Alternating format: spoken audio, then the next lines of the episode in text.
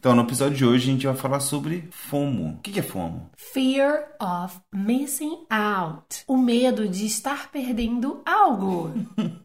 Que é aquela ansiedade que bate quando você vai num lugar e você tem um planejamento, por exemplo, de conhecer alguns lugares que as pessoas indicaram e você não consegue ir. E aí você fica naquela situação de você tem que escolher entre dois lugares. Ou então você, sei lá, ficou dois dias em casa porque tá chovendo e você fica agoniado porque você tem que conhecer os lugares. O que que mais associam geralmente é essa necessidade de você estar presente nas redes sociais, não é mesmo? Quando você tem mil séries pra poder assistir, mil livros pra poder ler e, sei lá, a cada nova temporada de uma série que você acompanha, você fica mais agoniado porque tem a série nova, nova que tá todo mundo falando e que você não sabe o que vai fazer, se vai ver a série nova, se vai ver a nova temporada da série que você tá acompanhando há anos. Segundo o nosso querido Wikipedia, síndrome de FOMO é a patologia psicológica que se produz pelo medo a ficar fora fora do mundo tecnológico ou a não se desenvolver ao mesmo ritmo que a tecnologia. Quase dois terços do total de usuários das redes sociais no mundo padecem de FOMO. Ou seja, tá muito mais ligado ao mundo tecnológico, mas como bons brasileiros a gente apropriou o termo pra nossa vida real. Isso pra gente é muito forte por conta das viagens que a gente faz, né? Que agora nessa vida nômade que a gente tá fazendo. Já que às vezes a gente chega num lugar, como por exemplo quando a gente tava na Itália, que é um lugar de sonho pra muita gente, conhecer. É um lugar que muita gente que foi ama. E aí tem várias recomendações. Recomendações de qual lado da calçada você tem que andar, até restaurantes e lugares pra você tirar foto e não sei o que. E aí a gente passa três meses no lugar e não visita um terço do que as pessoas estavam indicando. E aí fica essa agonia de caraca, será que a gente tá desperdiçando? Será que a gente tá mal? Será que a gente tem que sair de casa todos os dias pra poder ter a sensação de que a gente tá aproveitando ao máximo a cidade? A gente resolveu para a Itália, porque era um sonho dos dois, né? Tipo, ah, hum, Itália, vamos. E era verão, né? A gente falou praias, litoral, Positano, lugar mais Chica turístico terra. Possível. Fomos em algum desses lugares, moça? Não. Fomos na praia, amor? Não botou nem o pé na areia. Nem botamos o pé na areia. Não fizemos nada disso na Itália. Inclusive, passamos frio na Itália, mas também passamos muito calor, perrengue de calor na Itália. Aprendemos, na nossa primeira experiência, a tentar driblar o FOMO. A tentar entender aos poucos que, mesmo que você fique um mês em cada cidade da Itália, nenhuma delas talvez seja a cidade que você imaginou. E às vezes as cidades que a gente tinha grande expectativa, como foi Florença, a gente já falou da, da frustração por conta da lotação, né? Da cidade, da quantidade de pessoas e de você parecer que você tá num cenário da Disney, sabe? É tudo muito superficial, apesar de ser um lugar extremamente histórico. E a gente, então, tipo, a gente foi no lugar que as pessoas, né, mais falam, um dos lugares que as pessoas mais falam no mundo, que é lindo, maravilhoso, e a gente não sentiu que valeu o sacrifício, assim, que valeu o euro que a gente gastou por poder estar ali. Foi a passagem mais cara de trem.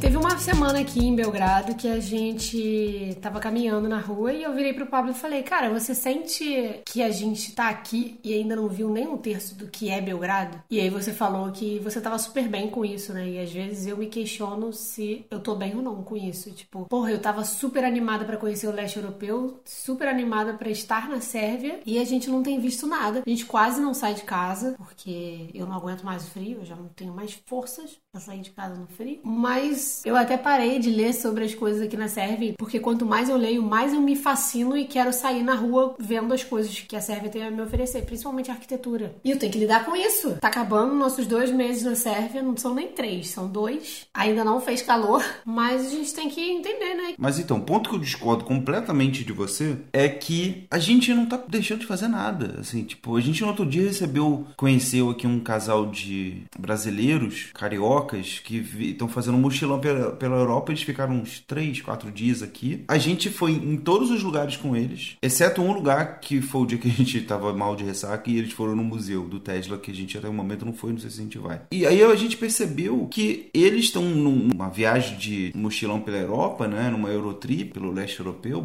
na maior parte, e aqui pra eles, eles já conheceram Belgrado. A gente foi nos mesmos lugares que eles. E a gente conheceu vários outros lugares, além do que eles foram, entendeu? Então, assim, eu não entendo o que que falta pra gente ver, sabe? É, é, não é questão de o que, que é zerar um lugar, sabe? É, é, eu acho que a sua convivência com o lugar, ela tem que te levar pelos caminhos que, que ela vai levar. Então, teve coisa que a gente descobriu no Free Walking Tour, teve coisa que a gente descobriu andando sem querer, que a gente caiu, teve coisa que a gente achou sem querer, tipo, ah, eu não sabia que essa rua, dava pra chegar nessa rua através desse caminho, não sabia que tinha, que era exatamente aqui que ficava esse ponto turístico. Teve coisa que a gente via, tipo, aquele céu de guarda-chuvas, que tem um, um, uma área aqui que tem um monte de guarda-chuva pendurado. Cara, assim, é um troço... Eu descobri que na Romênia tem uma rua igualzinha. É um troço idiota. Tem nada demais, tem nada de bonito. Tem coisa que eu via, que achava nada demais nas fotos e que eu me amarrei aqui, que é um boulevard, que é, um, é uma rua onde não passa carro e tal, só tem comércio. Eu sei que é uma rua extremamente turística e tal, mas não sei, eu gosto desse, de ruas movimentadas assim, né? A gente mora em Botafogo, então rua movimentada é com a gente mesmo. E aí eu fico assim, cara, assim, a gente tá conhecendo os lugares de acordo com o que a gente tá vivendo. Tem coisas que, às vezes, beleza, não é questão de ficar trancado em casa que a gente vai deixar de conhecer. Mas, ao mesmo tempo, é sair porque quer sair, entendeu? Não é sair porque tem que conhecer. Eu entendo que eu não fui em certos lugares, mas, ao mesmo tempo, eu passei a dizer foda-se pra isso. Porque, cara, se eu não fui... Vários lugares que a gente não foi, ou foi por motivos de dinheiro, ou foi por motivos de oportunidade mesmo. Então, por exemplo, ah, a gente não foi, a gente estava em Montreal, mas a gente não foi a Quebec, que é uma cidade, que é a capital do, da província que a gente estava, e é uma cidade muito bonita, as pessoas falam que não sei o que, tem uma arquitetura muito próxima a Paris, tanto que alguns filmes que é, o filme se passa em Paris, mas na verdade eles gravam em, em, em Quebec, porque fica mais bonito e mais natural e, menos, e mais vazio, né? Mais vazio. E provavelmente mais seguro também. Então, é uma cidade bonita, mas a gente tentou ir de algumas maneiras, a gente chegou... ver preço de passagem de trem, a gente tentou ver, cara, tudo era caro, tudo era caro. A gente chegou a cogitar dividir uma carona com amigos, mas acabou que não rolou. Beleza, não rolou. Em compensação, a gente foi pra Ottawa, que é uma cidade que a gente não imaginava, que é a capital do Canadá, e foi legal, foi uma viagem bacana pra caramba, sabe? Foi uma, teve uma neve bonita, tem um vídeo, inclusive, que a gente gravou, a gente vai deixar o link na, na descrição. É muito mais sobre você preencher com experiências e não preencher com uma lista de to-do, de coisas que você tem que fazer.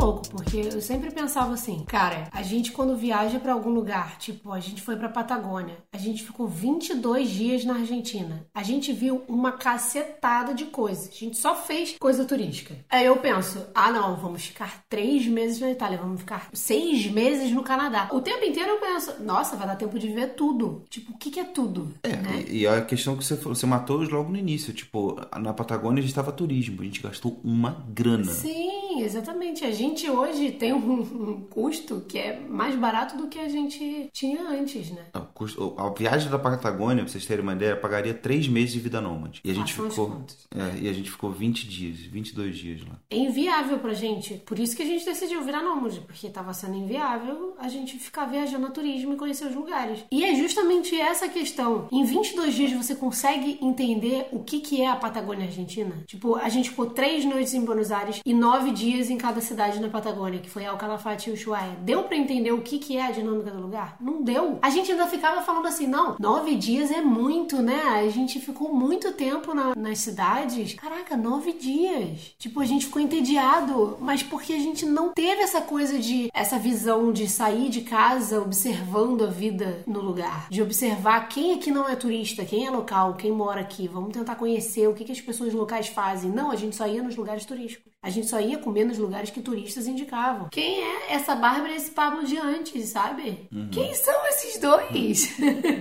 a gente, nossa, a gente cresceu muito em um ano. Menos de um ano. Pois é, então eu acho que essa coisa mudou muito na nossa cabeça de, ah, três meses vai ser suficiente pra conhecer um país. Assim, não é. É suficiente pra entender como que é a vida na cidade que você tiver. É isso, ponto. Talvez não seja suficiente, mas se você entrar em contato com locais, se você entender como que é, onde que, que aquela pessoa que vive ali faz as compras dela, onde que ela vai pra comer, se divertir, etcétera. Você consegue entender mais ou menos observando como que é a vida do... como que a vida funciona naquela cidade que você tá. Mas conhecer a fundo um lugar, um país, entender, tipo, dizer que eu conheço a Sérvia porque eu conheço Belgrado? É, assim, e, e até mesmo o lugar que você mora, será que você realmente conhece o lugar que você mora? Às vezes você tá a vida toda num lugar e você não conhece todos os cantos, todas as realidades que tem ali, sabe? Então é algo que fica muito... Não sei, acho que é, é um pouco confortável a pessoa dizer que... Ah, não, eu conheço a Sérvia. Por quê?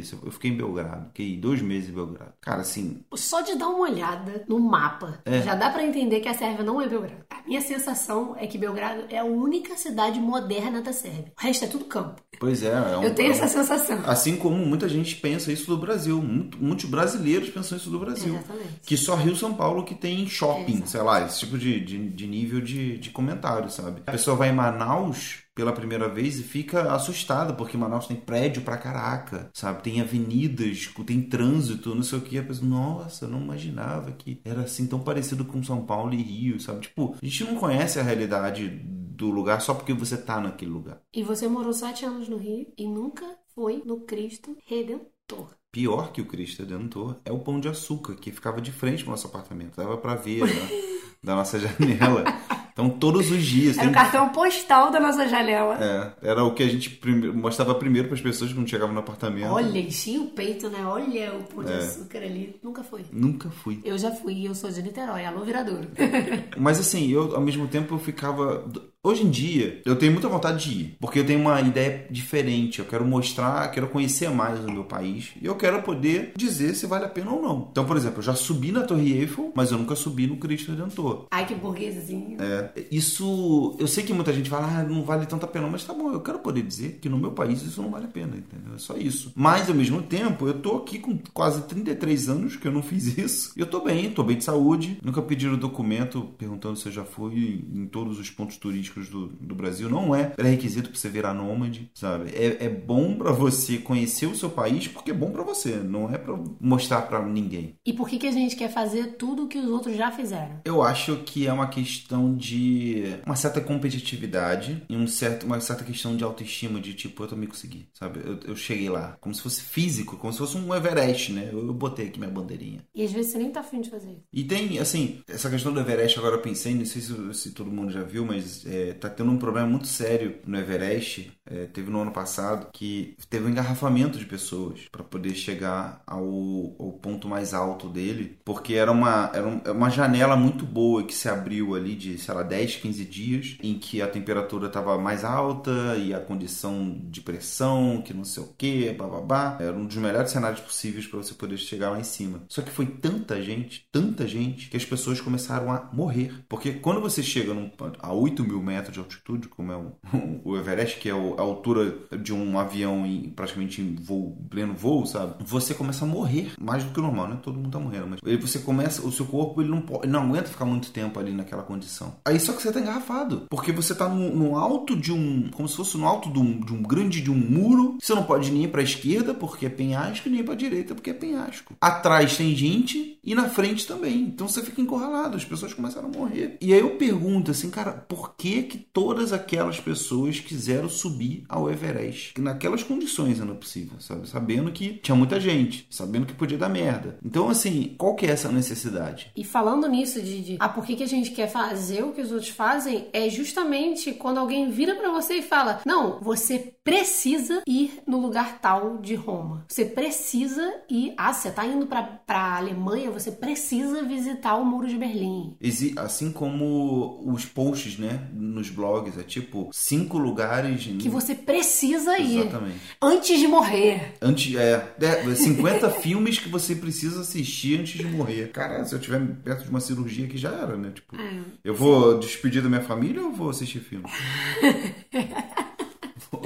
É, esses livros, essas coisas assim, esses títulos, esses clickbaits, acabam fazendo, causando só, gerando só mais ansiedade, ansiedade, ansiedade na pessoa, tipo, eu preciso juntar dinheiro pra ir visitar esse lugar. Tipo, cara, você realmente precisa? Porque para e avalia, sabe? Tipo, é isso que, que eu gosto. Esse é o meu gosto pessoal, tipo, às vezes você indica um, a parada que você precisa visitar Auschwitz. Auschwitz, não sei como é que se fala. Tipo, cara, como assim você precisa visitar um campo de concentração? Na minha opinião, eu não preciso, porque eu sei o quanto que eu vou ficar mal. Mas na sua opinião, você precisa, entendeu? Uhum. Eu tô falando do Pablo, tá, gente? Você tem uma necessidade de visitar um campo de concentração. Eu não tenho essa necessidade, porque eu tenho plena consciência de que eu vou ficar mal. Existem esse, esse tipo de coisa, sabe? Você não pode dizer pra uma pessoa que você não conhece, exatamente, que aquilo ali é imperdível pra ela. Cara, você nem sabe se ela gosta é. disso. O resumo do episódio é esse. Você pode dizer pra você mesmo que você precisa ir em tal lugar. Isso foi imperdível pra você. Exatamente. Porque, assim, eu preciso voltar em tal lugar. Eu preciso Isso, ler tal livro. Eu preciso ver tal filme. Eu preciso conhecer tal pessoa. Não sei se dá pra você conhecer tal Mas pessoa. Mas cada pessoa é de um jeito. Mas cada pessoa é de um jeito. Aí você vai forçar uma ideia. Você vai forçar uma necessidade. Às vezes a pessoa tá com pouco tempo. Às vezes a pessoa não tá com dinheiro. E aí ela visita e sai de lá frustrada dizendo que não gostou. É. Ainda tem a questão de que a pessoa vai, volta frustrada, ainda vira e fala, você não precisa ir ali. Então ela continua, ela continua com o ciclo de influenciar outras pessoas, de falar, eu não gostei, então você também não vai gostar. É verdade. Tipo, as pessoas ao mesmo tempo que influenciam positivamente, elas influenciam negativamente. É contra-influência. Exatamente. Então, tipo, ela vira e fala, você não precisa ir nesse lugar.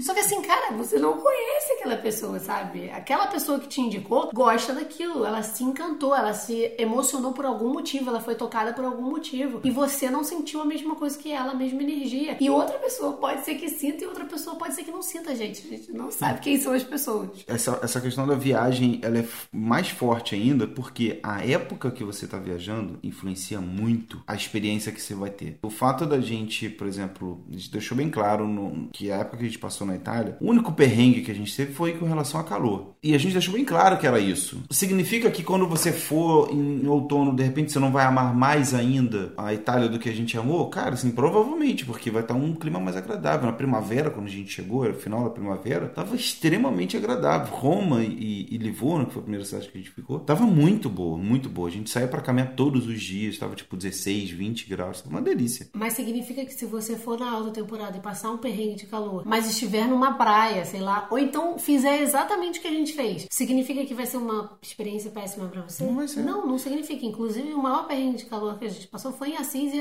Assis foi a cidade que a gente é. mais gostou. É a cidade, exatamente, a cidade mais bonita, que a gente foi duas vezes mesmo passando calor. E, e nessa mesma época, uma amiga nossa, a Jéssica, ela foi com, com, a, com o blog dela, com as meninas do blog dela, o City by the Wind, a gente pode deixar também um post aqui sobre essa viagem que elas fizeram para a Itália, onde elas conheceram vários pontos que a gente não estava indo, eram pontos mais turísticos e tal, mas é, elas passaram por experiências, às vezes, tipo, ah, não, isso aqui não valeu muito a pena, isso aqui valeu, não sei o que. Foi outra viagem, sabe? Foi uma outra pegada, elas estavam na mesma época que a gente. Foi uma road trip, elas ficavam poucos dias nesse, nos lugares. Também. Teve lugar que ela ficou uma noite, né? Sim. Então, isso influencia com quem você tá, a época que você tá. Belgrado, por exemplo, eu entendo as pessoas que vêm a Belgrado e sentem uma energia ruim. E porque aqui é uma cidade que foi bombardeada várias vezes, sabe? É uma cidade de, relacionada à guerra. Aqui tá vinte anos sem guerra e não é o período mais longo dele sem guerra. Então, é natural que você sinta uma energia pesada que você não gosta do lugar. Pois é, então, sobre Belgrado especificamente, a gente tem dois amigos nômades. Um é o Lucas, que ele veio pra cá numa época que ele tava com uma depressão super profunda, então, tipo, ele diz que odeia completamente Belgrado. Só que assim, ele ama a comida do que ele comeu aqui, né? Sempre que a gente posta alguma coisa, ele fala, ai, que saudade! Então, é. tipo,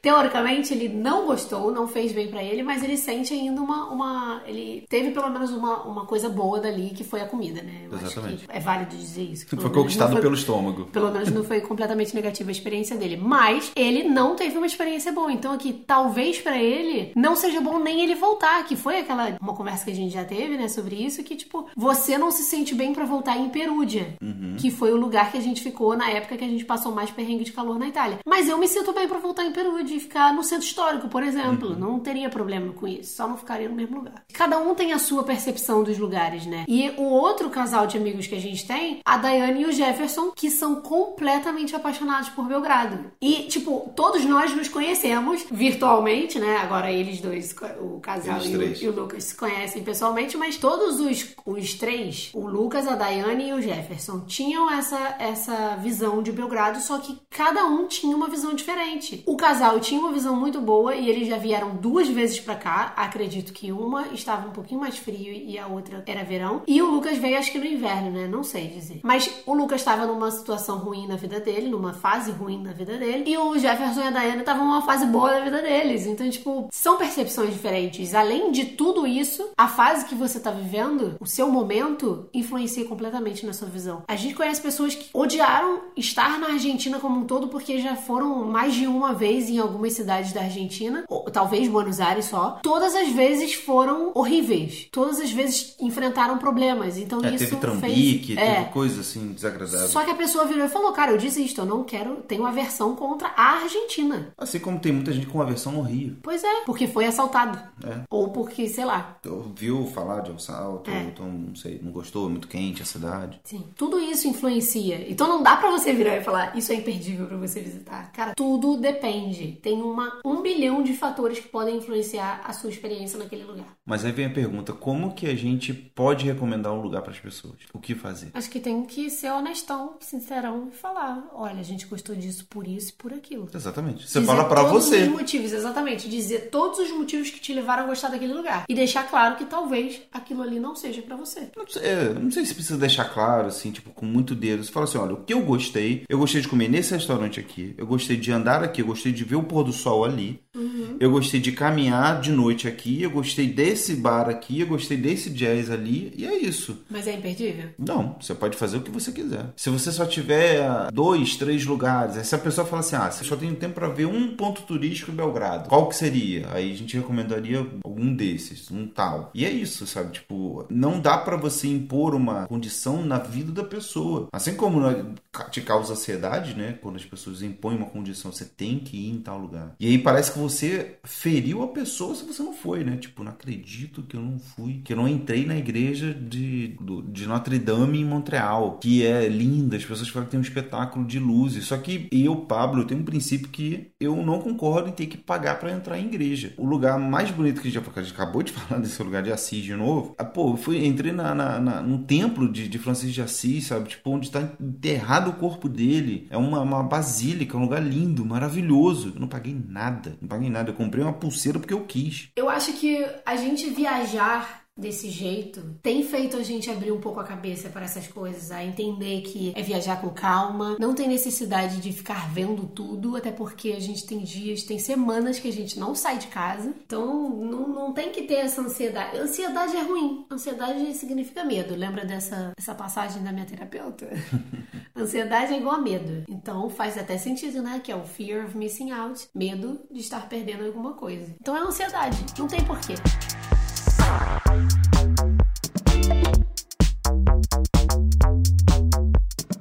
Um fomo que bate muito forte em mim é com relação ao livro, porque eu sou um cara que eu gosto muito de livro clássico, de conhecer, né, um pouco mais de, de histórias que todo mundo fala e tal. Eu tenho vários livros desses autores que são famosos, que eu nunca li nada, e eu fico tipo, cara, quero ter experiência, sabe, um dia. Só que eu vou acalmando com isso. Hoje em dia, com, com Kindle, fica muito mais fácil, porque tem vários desses livros clássicos que ficam, às vezes, de graça, ou fica tipo dois reais, sabe, é um, é um livro tão comercializado, né, tão uma commodity, que fica bem barato, e de vez em quando aparece promoção, eu vou comprando, vou lendo. Mas eu tive uma experiência muito boa em Montreal, quando a gente foi numa... Tava andando, tava um frio danado, era um domingo, eu lembro que a gente tava bem estressado, assim, nesse, nesses dias. E aí a gente acabou entrando numa biblioteca, eu tava com o celular quase descarregado. Então a gente ia ficar enrolando ali um tempo, eu, então eu não ia poder entrar, ficar mexendo no celular e tal. Eu falei, ah, tô numa, numa biblioteca, né? Então deixa eu dar uma olhada aqui, o que que tem? E aí de cara eu vi um livro clássico do, do Ernest Hemingway, que é o O Velho e o Mar, e é um livro que eu, um desses livros que eu sempre quis ler e tal. Eu falei, caraca, chegou a oportunidade. E o livro fininho, eu falei, putz, é agora. Não deu outra, assim, duas horas eu acabei o livro e eu, e eu saí, assim, tipo, com a cabeça explodindo. Eu falei, caraca, eu li um clássico num domingo, sabe, tipo, nevando lá fora. Era, um, era uma, um, foi uma experiência absurda. Eu, eu, era um livro que eu sempre quis ler, mas eu parei de sofrer. Quando aconteceu a oportunidade de, de ler o livro, foi maravilhoso, foi uma das melhores experiências literárias da minha vida. E olha que louco. Você leu em duas horas. Duas horas passam assim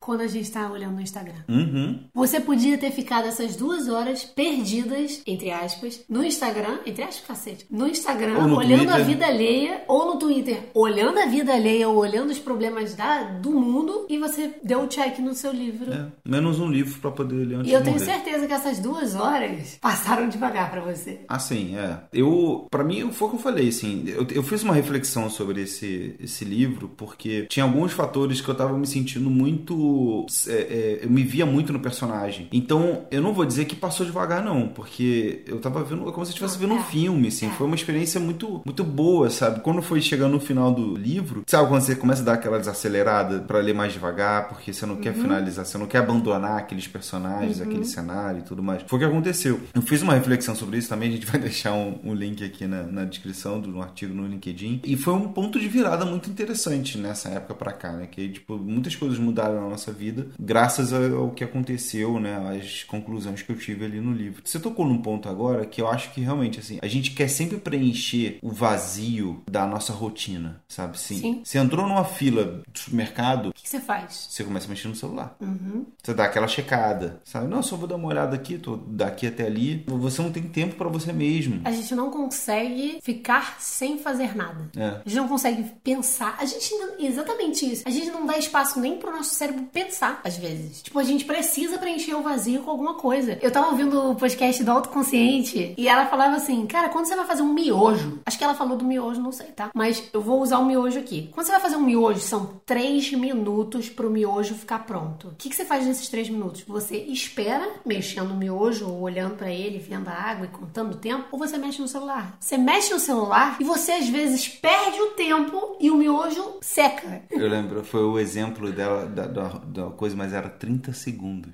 Era trinta segundos, era, né? trinta segundos. Era pra batendo alguma coisa, acho que batendo clara, é, enfim. Omelete. Cara, você precisa preencher esse tempo, cara. Não. A gente é louco. A gente é viciado. Não, é surreal, é surreal. Se você vai fazer cocô, o que, que você faz? Você vai lá sem o seu celular pra meditar ou você leva o seu celular pra olhar as redes sociais e o cocô acaba e você continua mais meia hora olhando as redes sociais e sua bunda tá lá suja e você não limpa.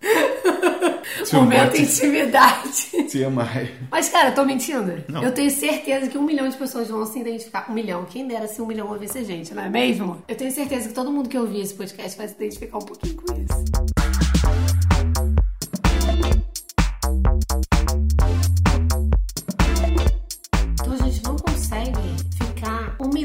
Sem estar nas redes sociais, sem preencher o vazio com alguma coisa. Então, e o FOMO, como vocês viram que eu li a descrição da Wikipedia, foi uma expressão criada para dizer sobre especificamente o mundo tecnológico, né? Da gente estar conectado. E se a gente não tá conectado hoje, todo mundo fica mal. Cara, é um grande avanço você poder dizer, eu saí do Facebook, eu saí do Instagram. São poucos que, que se permitem dizer isso. Eu tenho amigas que estão fazendo, prestando, estão estudando para concurso e algumas elas estão sem... desativaram completamente o Instagram, assim, porque não conseguiam, não tava ajudando em nada a elas focarem no estudo. E aí, sei lá, no carnaval, na, na, nas férias, elas voltam pro, pra rede social. Mas eu fiz exatamente isso na época de eleição com o meu Facebook. Eu decidi excluir o aplicativo do meu celular e eu parei de olhar o, o site. Falei, não, não tá dando, porque na época, né, um monte de bombardeio sobre o Bolsonaro, um monte de coisa tava me fazendo mal. Então, eu decidi parar, tava me fazendo muito mal, me gerando muita ansiedade. Foi a minha primeira crise de pânico por conta do, do, do que eu lia no Facebook. E aí eu tirei, cortei tudo isso e, cara, me fez um bem danado. Hoje em dia, cara, eu posso dizer cem por cento que a minha relação... Eu tinha muito mais relação com o Facebook do que com o Instagram. E hoje a minha relação é muito mais com o Instagram do que com o Facebook. Se eu olho o Facebook uma vez na semana, é muito. Eu voltei a ter o aplicativo no, no celular, mas eu não olho. Eu esqueço que ele existe. Porque eu deletei por muito tempo. Eu acho que eu fiquei uns seis meses pelo menos sem o aplicativo. Então, tipo, cara, seis meses, tu esquece que ele existe. Eu não olhava aquela porra.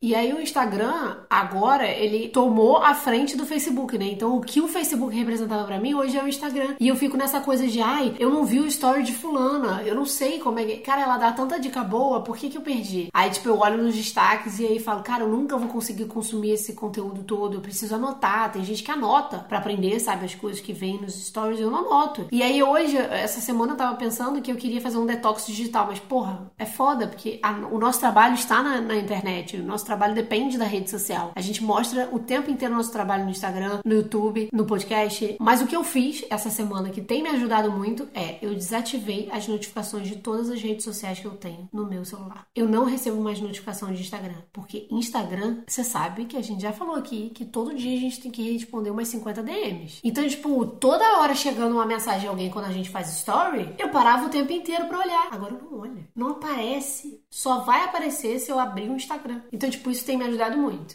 No meu caso, eu tenho um problema com o Twitter, né? O meu vício maior é o Twitter. Eu começo a ver o feed, aí quando eu chego numa parte do feed, que era o que eu, a parte que eu já tinha visto há, sei lá, uma hora atrás, aí eu subo e atualizo pra ver o que, que eu perdi desde que eu comecei a ver, que eu comecei a descer. Isso é doentio. É bizarro, cara. Só que eu tava fazendo isso durante muitas horas no dia, assim. Acho que eu fico umas três, quatro horas no celular por dia. Principalmente na parte da manhã. Isso tava me atrapalhando muito. Aí, de uma semana pra cá, eu comecei a não me tocar no meu celular. Meu celular fica em outro cômodo na hora que eu vou dormir. Eu levanto, eu tenho um, o Apple Watch, que ele tem um despertador. E aí ele vibra na hora das seis e meia da manhã, que é o horário que eu, que eu acordo. E aí eu fico me despreguiçando um pouco, entre seis e meia e seis e quarenta, sete horas, às vezes, se eu tô cansado, eu levanto. E aí eu começo o dia sem ainda mexer no celular. E, é, cara, essa parte, sem sacanagem, assim, é, dá até vergonha de falar, mas é uma agonia muito grande, porque, pô, sei lá, num, num dia, por exemplo, que a gente postou um vídeo, que a gente tava muito feliz, aí, tipo, virou a noite, a gente não sabe se o vídeo performou bem, com views, se o post que a gente tinha feito no Instagram deu um comentário legal, se é que, sei lá, sabe? E aí tudo isso me dá uma agonia muito grande de olhar o celular de manhã. Mas eu vou pra minha meditação, começo a fazer o meu café, escrevo alguma coisa, e aí quando eu tô pra ir pra academia, é que eu vou dar uma olhada no celular, porque normalmente é quando eu baixo o podcast do dia pra poder malhar. E aí é que eu passo ali, tipo, tomando um cafezinho, passo ali uns vinte, trinta minutos no máximo, mas mesmo assim é muita coisa, pra poder olhar todas as notificações de todas as redes de, de celular. E durante o dia eu ainda tô tentando acertar qual que é a melhor maneira de poder ficar longe, né? Mas, cara, é viciante mesmo, sabe? O que eu sinto de manhã, eu olho o celular, eu fico tipo, acho que eu, vou, acho que eu consigo olhar só cinco minutos, sabe? Tipo, é um, é um medo de estar perdendo alguma coisa. Aí se tem uma notificação, e se a bolsa caiu e tá uma oportunidade boa pra gente poder comprar, sabe? Tipo, cara, tudo é motivo pra poder você ficar atento nas coisas que estão acontecendo ao seu redor.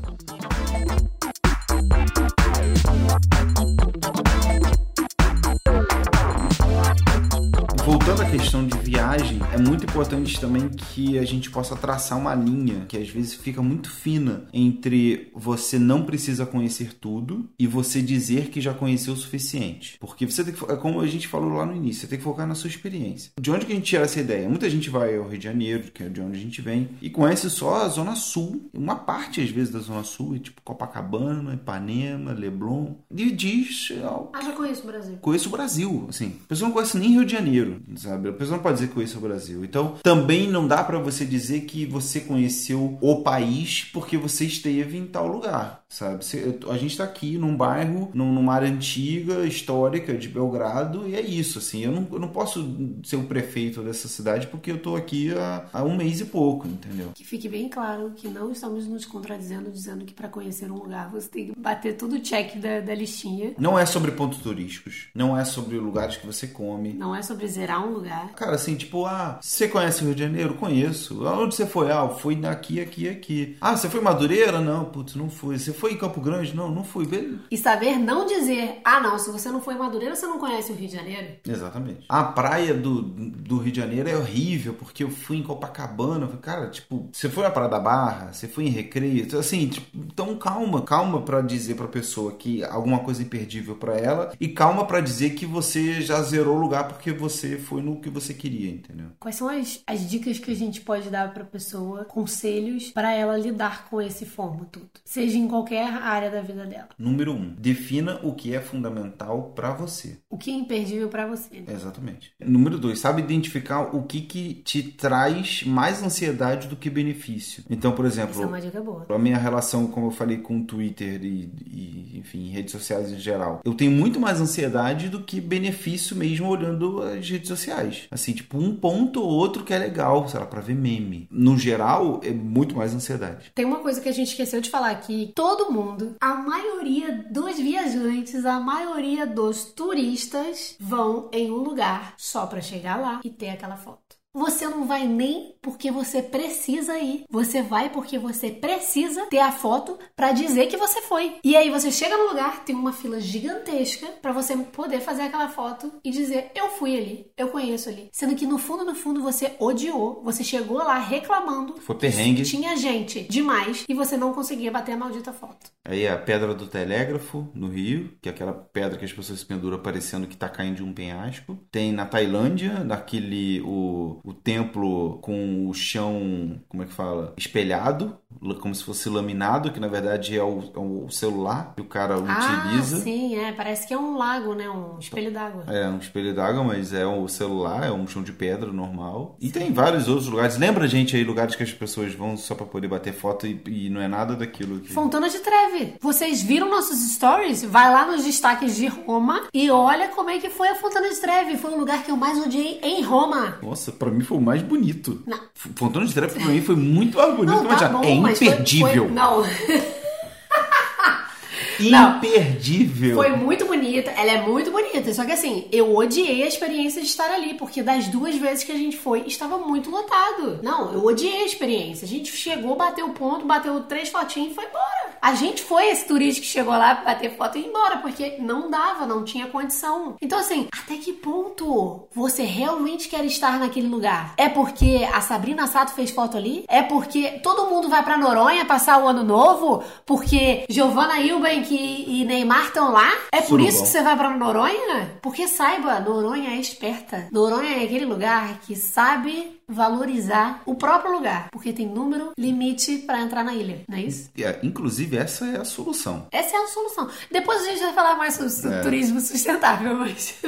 mas o ponto é, a reflexão é, você só vai pros lugares porque fulano esteve lá e fez uma foto incrível naquele lugar e você precisa ter essa foto, ou porque você realmente está interessado em conhecer aquele lugar. Saiba a história do lugar antes de só ver a foto e se interessar por ir pra aquele lugar pra bater uma foto. Senão você só vai estar contribuindo para o turismo insustentável e para a destruição daquele lugar no futuro. Mais alguma dica? Pergunte para a pessoa por que, que ela está recomendando aquele lugar. Ou aquele livro, ou aquele filme. É uma boa, porque você vai entender. A pessoa vai virar, ah, porque eu amo montanha. E você vira, putz, eu sou de praia. Ou a pessoa fala, porque foi ali que eu fui pedido em casamento. Eu falei, então filho, você vai. Você tem uma, uma significância com esse lugar. Tipo, eu não vou ser pedido em casamento ali, entendeu? Então, tipo, não pois faz é, sentido. Eu já, já tô divorciada. Então, é, ninguém. Não quero, quero passar longe. Eu acho que essas dicas são boas, são válidas, fazem a gente refletir. E acho que é isso, é, é um desafio lidar com o FOMO, principalmente, assim, em viagem eu tô acreditando que essa nossa vida tem facilitado a gente a lidar melhor com isso a cada dia que passa. Só que no caso da tecnologia, por exemplo, é uma questão de hábito. Transformar isso num hábito, o fato de você não olhar as redes sociais, o fato de você ter hora pra olhar as redes sociais, o fato de você desligar, é, tirar as notificações notificações, tirar o aplicativo por um tempo. Você chegou a desativar o Twitter por um tempo? Resolveu? Não resolveu. Mas estamos aqui tentando lidar cada dia melhor com essa situação. Eu acredito que seja isso, você transformar num hábito e tentar todo dia fazer aquilo ser funcional pra você. Turma conhece. Imperdível é você cuidar da sua saúde mental, física, você dormir bem, você tratar bem as pessoas, cumprimentar os mais velhos. E você se tratar bem. Isso é imperdível. Dorme com essa agora, cacete. Manda expectativa pra puta que pariu. Você não vai ficar botando, né? Esse lugar é incrível, você vai amar. Esse livro aqui vai mudar a sua vida. Não seja essa pessoa. Se você fosse essa pessoa, diga por que isso é imperdível pra aquela pessoa que você conhece. E vamos continuar a discussão lá no Instagram. A gente vai postar uma fotinho sobre esse episódio e estejam à vontade pra críticas, sugestões e dizer o que você achou do episódio e, por que não, gerar mais polêmica e mais discussão ainda sobre esse tema. Eu sou o Pablo. Eu sou a Barbs. E esse é o Perdidos Podcast.